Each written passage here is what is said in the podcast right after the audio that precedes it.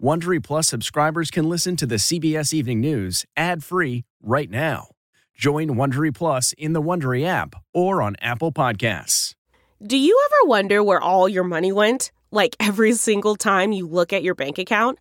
Honestly, it's probably all those subscriptions. I felt that way too until I got Rocket Money. Rocket Money helped me see all the subscriptions I'm paying for, and it was eye opening.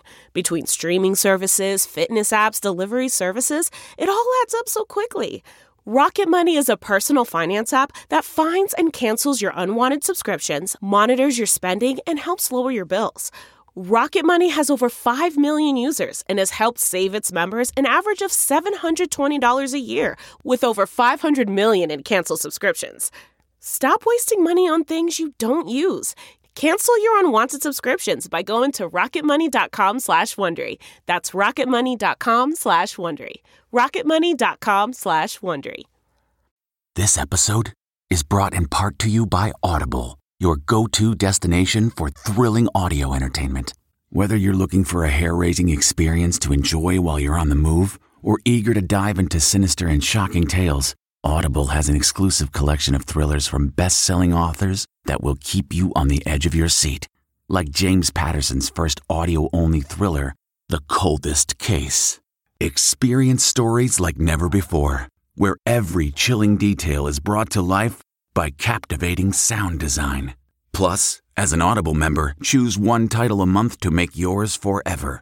And now, new members can try Audible free for 30 days.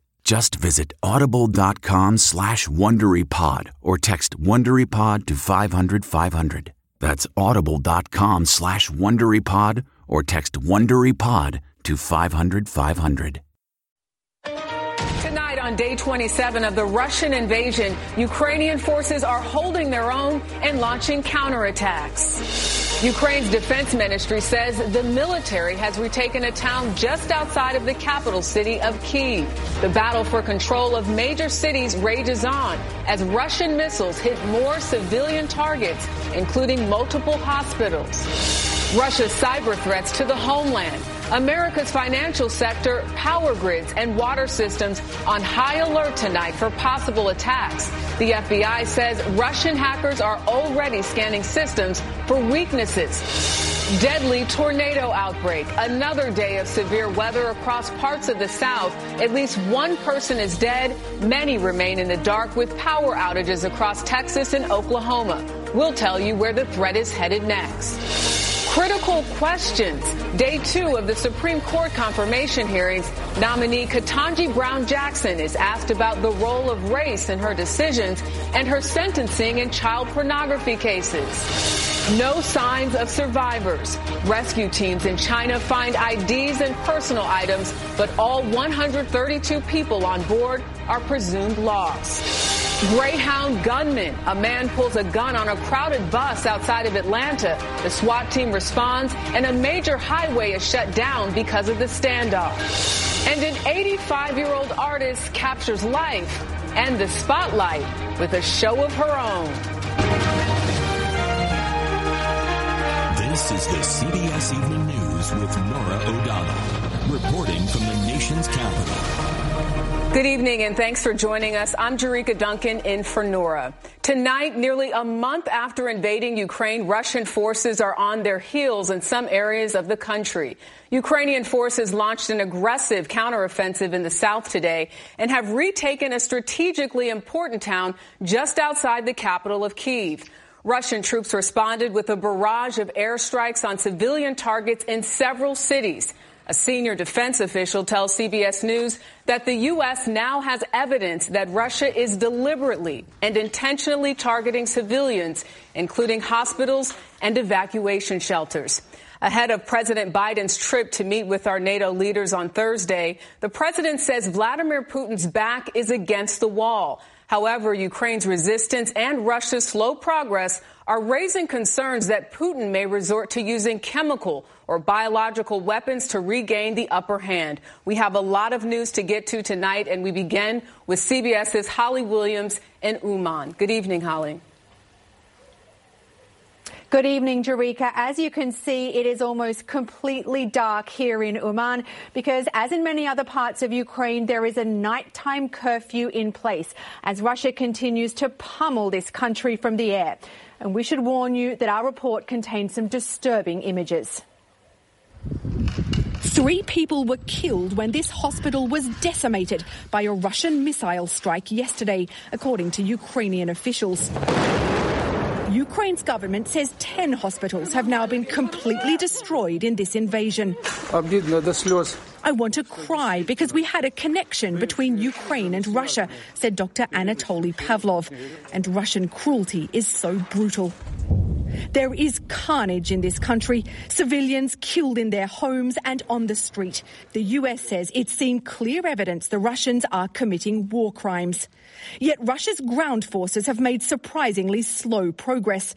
Ukraine's military says it recaptured the strategically important town of Makariv, just outside the capital Kyiv, yesterday. And they're now fighting to wrest back control of the cities of Izium and Kherson, according to a senior US defense official. The Ukrainians are massively outgunned, but with anti-tank missiles supplied by the US and its allies, they've destroyed hundreds of Russian armored vehicles, and they've killed up to 9,000 Russian soldiers, according to a US official. Across Ukraine, ordinary people have mobilized to defend their towns and villages. This video, filmed by a shopkeeper, shows him helping to ambush Russian tanks.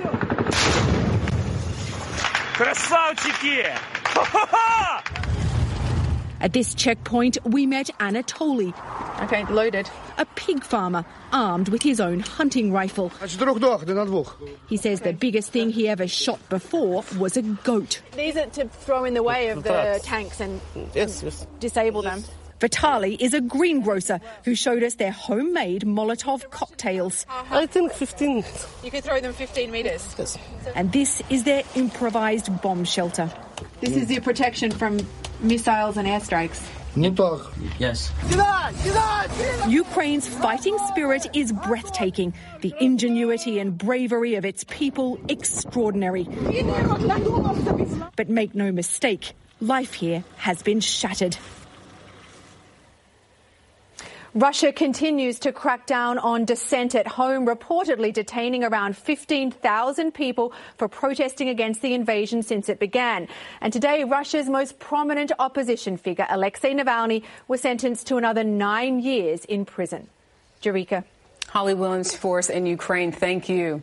From the war in Ukraine to the threats here at home, the Biden administration is sounding the alarm of possible cyber attacks from Russia targeting the nation's financial sector, power grids, and water systems. For more on that, let's turn to CBS's Major Garrett at the White House.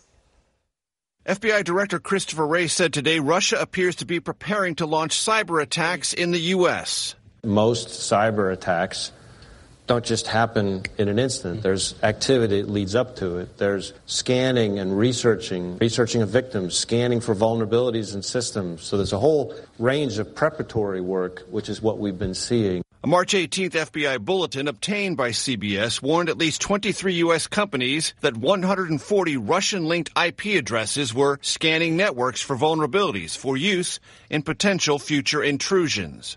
The bulletin noted the tempo has increased since Russia invaded Ukraine and that five U.S. energy companies appear to be the hackers' current focus. The magnitude of Russia's cyber capacity is fairly consequential, and it's coming. Russia has twice used cyber attacks to disrupt Ukraine's power grid, and as President Biden prepares for a NATO conference on Ukraine, the alliance must decide if a Russian cyber attack on a NATO member would trigger a unified response. We could see circumstances in which a collective response by the alliance to a cyber attack would be called by an ally. That is absolutely something where we and other countries could bring capabilities to bear to help a country both defend itself and respond to a particular cyber attack. National Security Advisor Jake Sullivan said NATO wouldn't necessarily respond militarily to a full blown cyber attack. That response could take many different forms. You know, we, we are effectively in a wartime situation, and everybody needs to be a part of the team here. Chris Krebs led federal cybersecurity efforts during the Trump administration. The game plan here for the Kremlin is not necessarily actually a technical attack that really disrupts infrastructure. They're trying to get into our heads. They want to distract us. They want to create fear and panic here. On the eve of the president's trip to the NATO summit in Brussels, White House Press Secretary Jen Psaki has tested positive for COVID, meaning she will not travel. Psaki said she had two socially distanced meetings with Mr. Biden Monday. The president, Jericka, tested negative today. All right, Major Garrett at the White House, thank you. Turning now to the severe weather hitting parts of the South where dangerous storms caused tornado warnings in Louisiana and Mississippi. At least 20 confirmed tornadoes caused widespread damage across Texas and Oklahoma Monday night. CBS's Chris Van Cleave is in hard hit Jacksboro, Texas, about 60 miles from Dallas Fort Worth. Tonight, tornado terror spreading across the South, threatening another night of twisters like this one in western Mississippi. Get inside! Run! It's the same system that sent people running for cover yesterday outside Austin, Texas. The driver of this pickup cheated death. The truck gets thrown on its side before somehow driving away. The massive storm system spawned nearly two dozen suspected tornadoes, damaging hail and driving rain across hundreds of miles. Tens of thousands are without power. In Jacksboro, a tornado carved a two mile path of destruction through the town of about 4,500, hitting just as parents were lining up to get their kids from the elementary school. You could hear stuff being ripped off the roof. Um, you could feel pressure mm-hmm. on your head. The building took a direct hit, collapsing the gym, but sparing the hundreds huddled in a tornado shelter just feet away. Among them, third grader Stockton Sanders. Yeah, a lot of kids were freaking out, but I wasn't. You can kind of see the water line here. Police Chief Scott Hayes was the first to reach the school. He took us inside. He was emotional, remembering seeing everyone was okay. And that was a great feeling for me. Relief? Oh, man. Relief, yeah. For science teacher Kelsey Weldon, relief came when she was reunited with her own kids. It was real. Yeah, I just hug them you just hug them and you're just so thankful for the teachers that were with them too. This is a closer look at the damage from an EF3 tornado's 140 to 150 mile an hour winds. Texas Governor Greg Abbott was in town today declaring 16 counties in the Lone Star State disaster areas. And pretty much everyone in this community is feeling the impact of these storms, including the little boy in our story. His family doesn't have a roof tonight. Jericka? Well, thankfully they have each other. Chris Van Cleave, thank you. To find out where the severe storms are headed next, let's bring in meteorologist Mike Bettes from the Weather Channel's global headquarters. Mike, good evening. And good evening, Jericka. Certainly another active day of storms across the south, and the threat does not end this evening. We've got a lot more storms through the evening tonight, especially across Mississippi, through Alabama, racing their way overnight tonight across Georgia, the Panhandle of Florida. Tennessee gets hit as well. Here's our threat area going into the day tomorrow, extending as far north as the Ohio Valley, a place like Columbus or Cincinnati, then across the southeast as well, from Greensboro to Charlotte, Raleigh, back down through early morning storms in Atlanta, back down into Tallahassee and Jacksonville. All these areas could run the risk of hail, high winds, and also tornadoes. You can see the storms will force their way eastbound all the way to the coastline through the day on Wednesday, even lingering, Jericka, right into the morning on Thursday. Mm, rain, rain, go away. Mike Bettes, thank you. We turn now to the historic Senate confirmation hearings for Supreme Court nominee Ketanji Brown Jackson. Judge Jackson forcefully defended her record as a federal judge and public defender today as she faced intense questioning. CBS's chief legal correspondent Jan Crawford has more from Capitol Hill.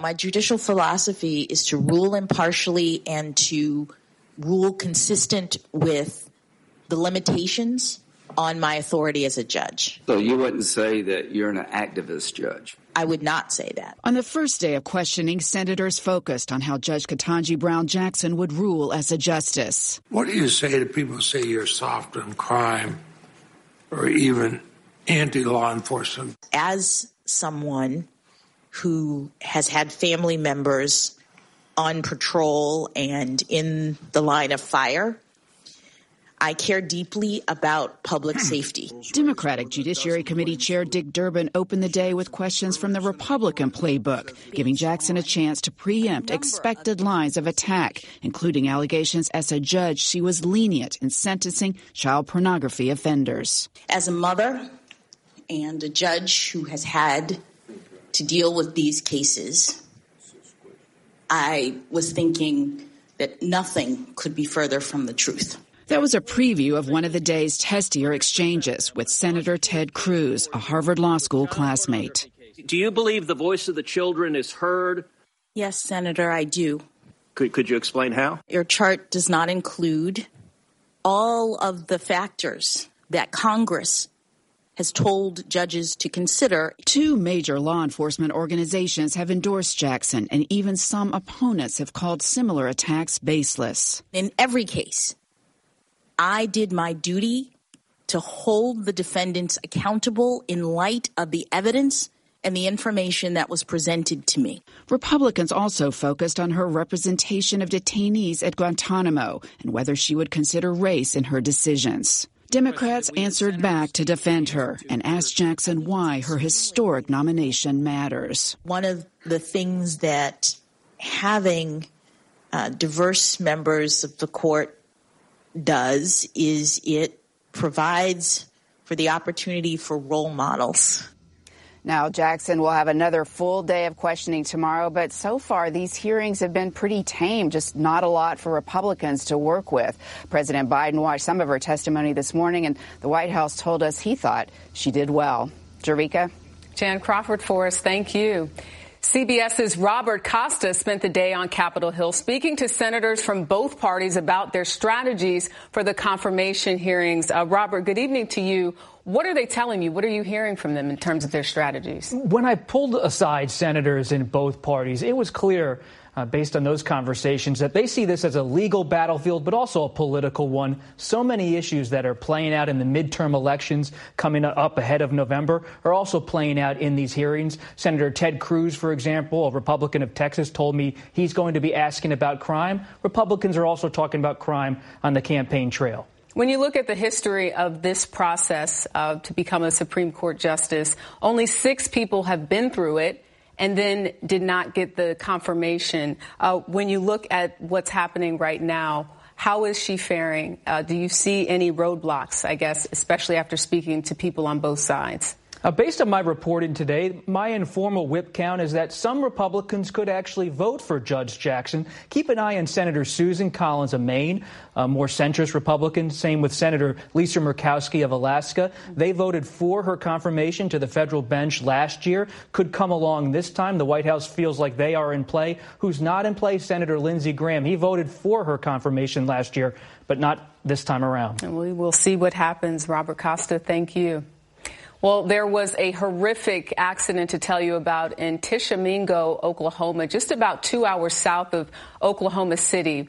Six high school girls were killed when their car collided at an intersection with a semi truck. The cause of the crash is under investigation tonight. High school officials say that grief counselors are available for those students. This spring, if you'd rather spend time enjoying your lawn instead of trying to keep it alive, there's good news. TruGreen is the easiest and most affordable way to get a beautiful lawn. All you have to do is water and mow, and they'll do the rest weed control, fertilization, aeration, and even some things you might not even think of. They'll do all of it, while you can do literally anything else. With TruGreen, you can have your lawn looking as good as a putting green. That's not hyperbole. TruGreen is the official lawn care treatment provider of the PGA Tour. TruGreen offers a satisfaction guarantee, and they have a verified best price promise, which guarantees you the lowest price with no compromise on quality. You do you. Let TruGreen do your lawn care. Visit trugreen.com to get the best lawn at the best price with the best people guaranteed.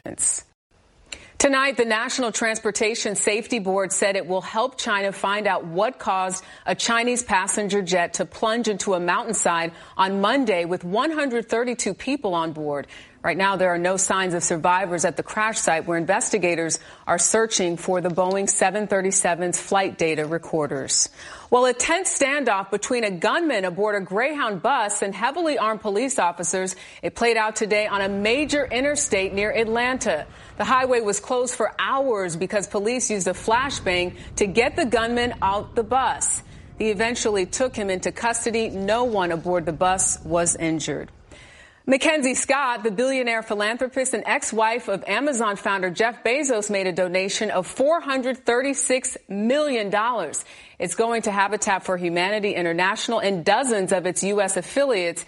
Scott has an estimated net worth of about $49 billion and has pledged to donate most of it to charity. Retired school teacher Shirley Woodson spent her life supporting artists of color. Well, now at the age of 85, it's finally her turn in the spotlight. Here's CBS's Michael George. There is nothing without art. That's my feeling. Shirley Woodson's paintings are full of life, vibrant colors evoking images of water and strength. It's the shield of the Nile. At 85 years old, her work is front and center in a solo exhibition called Shield of the Nile Reflections at the Detroit Institute of Arts. I want my art to inspire and to um, cause people to think. Woodson taught high school and college for 26 years, and she's been a vital part of Detroit's art community for decades. She is loving. She is firm. They said, well, she's the sweetest person, but she's tough. Is that accurate? I don't know about being tough. I perhaps I'm adamant. She's also adamant about helping young people pursue careers in art, especially people of color. The larger art world out there is not representing artists of color, African American artists, in the way that it should. And Woodson is already tirelessly working on her next project. Well, I did retire from teaching. You don't retire from being an artist. Michael George, CBS News, Detroit. She said there's nothing without art and there's nothing without passion. On tomorrow's CBS Evening News, Eye on America, how a Tennessee school district is solving a teacher shortage and providing a better future for everyone involved. And that is tonight's CBS Evening News for Norah O'Donnell and all of us here. I'm Jericka Duncan in the nation's capital. Have a wonderful night. If you like the CBS Evening News, you can listen early and ad-free right now by joining Wondery Plus in the Wondery app or on Apple Podcasts. Prime members can listen ad-free on Amazon Music. Before you go, tell us about yourself by filling out a short survey at wondery.com/survey. You know how to book flights and hotels. All you're missing is a tool to plan the travel experiences you'll have once you arrive. That's why you need Viator. Book guided tours, excursions, and more in one place. There are over 300,000 travel experiences to choose from, so you can find something for everyone. And Viator offers free cancellation and 24 7 customer support for worry free travel. Download the Viator app now and use code Viator10 for 10% off your first booking in the app. Find travel experiences for you. Do more with Viator.